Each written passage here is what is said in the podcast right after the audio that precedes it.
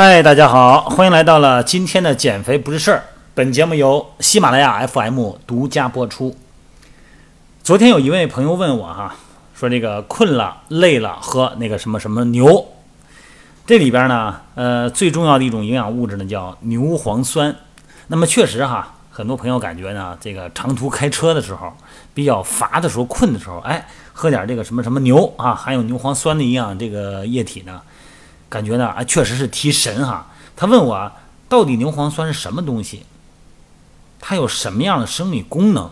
那么今天呢，利用这个音频呢，给大家聊聊牛磺酸哈。牛磺酸呢，在咱们脑内的含量啊非常丰富，所以说呢，它有促进婴幼儿脑组织和智力发展的作用。在脑内哈，含量不仅丰富，而且广泛，能够明显的促进神经系统的生长发育和细胞增殖分化。在咱们，尤其是早产儿啊，早产儿的脑中的牛磺酸含量啊，明显低于足月儿。那么在母乳中呢，牛磺酸含量很高，尤其是初乳哈，含量更高。如果补充不足呢，就会让幼儿的生长发育减慢，智力发育呢会迟缓啊。牛磺酸和幼儿的胎儿的中枢神经，包括视网膜的发育密切关联。而且呢，牛磺酸呢。它有提高神经传导和视觉的能力。你看这个猫哈，包括这个夜行的这些猫头鹰之类的，它要捕捉这些什么它的食物的时候，主要的原因呢，是因为你比方说老鼠哈，体内含有丰富的牛磺酸。如果多吃它呢，就可以保持它锐利的视觉。那么咱们来说人类，咱们婴幼儿呢，如果缺乏牛磺酸呢，就会发现视网膜功能的紊乱。长时间呢，静脉营养输入的病人哈，如果输液中没有牛磺酸，那么会让病人的视网膜电流图呢发生变化。它还有一个功能呢，就是防止心血管病。牛磺酸呢，在循环系统中呢，可以抑制血小板的凝集，那么可以降低血脂，保持人正常的血压和防止动脉硬化。对于心肌细胞呢，有保护作用。对于降低血液中的胆固醇含量呢，有一些疗效，哎，可以治疗心力衰竭。这是牛磺酸对心脑血管的疾病的一个功能，那么它还影响着脂类的吸收，脂肪的脂哈。你看这个肝脏中哈，牛磺酸的作用呢，是和胆汁酸结合形成牛磺胆酸。那么牛磺胆酸呢，对消化道中的脂类的吸收呢是非常必要的。牛磺酸呢，你看这个牛磺胆酸哈，能够增加脂类和胆固醇的溶解性，解除胆汁的堵塞。降低有一些游离胆酸呢，这个胆汁酸的细胞毒性，可以抑制胆固醇结石的形成，增加胆汁流量。还有的功能呢，就是改善内分泌状态，增加人的免疫力。因为牛磺酸呢，能够促进垂体的激素分泌啊，活化胰腺功能，所以说呢，可以改善人体的内分泌的一个状态，对于机体代谢呢有调节作用，而且呢，有促进人体的免疫力的增强和抗疲劳的作用。而且你看，咱们为什么长途车的时候啊，喝点那个含牛磺酸的饮料的时候，你发现特别精神啊？这个不是心理作用啊，这个是它本身的物质作用。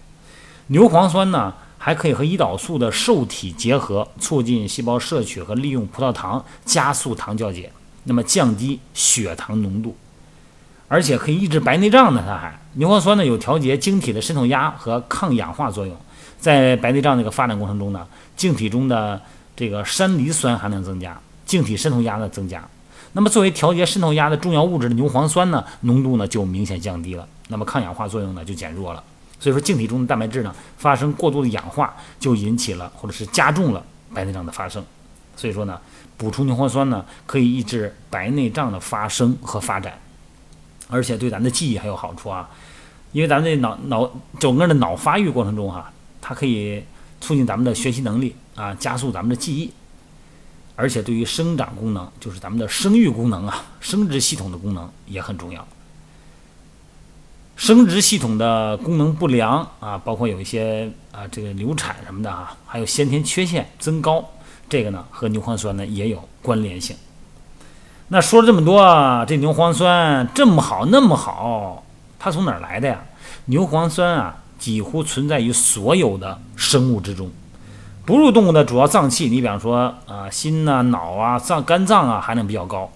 含量最丰富的呢是海鱼和贝类，包括这个海洋的植物，你比如紫菜啊，你看这个墨鱼啊、章鱼啊、虾呀、贝类呀、牡蛎呀、海螺呀，这都行。鱼类呢，你像青花鱼、沙丁鱼，牛磺酸含量都很丰富。紫菜中的牛磺酸含量呢，是干紫菜总量的百分之一左右。在鱼类中，哈，鱼背发黑的部位，牛磺酸含量比较多，是其他白色部位的五到十倍。所以说呢，呃，多摄取这些食物啊，可以比较多的获取牛磺酸。你看那个海洋食物哈，陆地动物的牛这个肝脏中呢，含量丰富牛磺酸。特别是你看牛的胆汁中牛磺酸的含量很高，那么海洋动物的鱿鱼啊、乌贼呀、鱼类、贝类含有丰富的牛磺酸，还有刚才说这个紫菜哈。那么天然的牛磺酸呢，咱们说正常情况下，它要是通过咱们食物摄取呢，你这个摄取的总量和咱们人体的所吸收量，它也很多是有限的嘛。那么现在有很多呢也有人工合成。那人工合成呢？呃，其实这个牛磺酸呢，在天然生物中呢，它相对来讲呢，含量丰富。其实呢，但是比较分散，是吧？在天然食物中的摄取量呢，往往有限。所以说现在啊，很多你像饮料什么的哈，它就是从这个合成的过程中来产生。有很多的饮料，它不是自然的，不是天生的牛磺酸，它是合成的。但你要问我合成工业合成的有没有什么坏处，或者有没有什么弊端？这个对不起，我没有发言权。咱们今天聊的主要是牛磺酸的功能，好吗？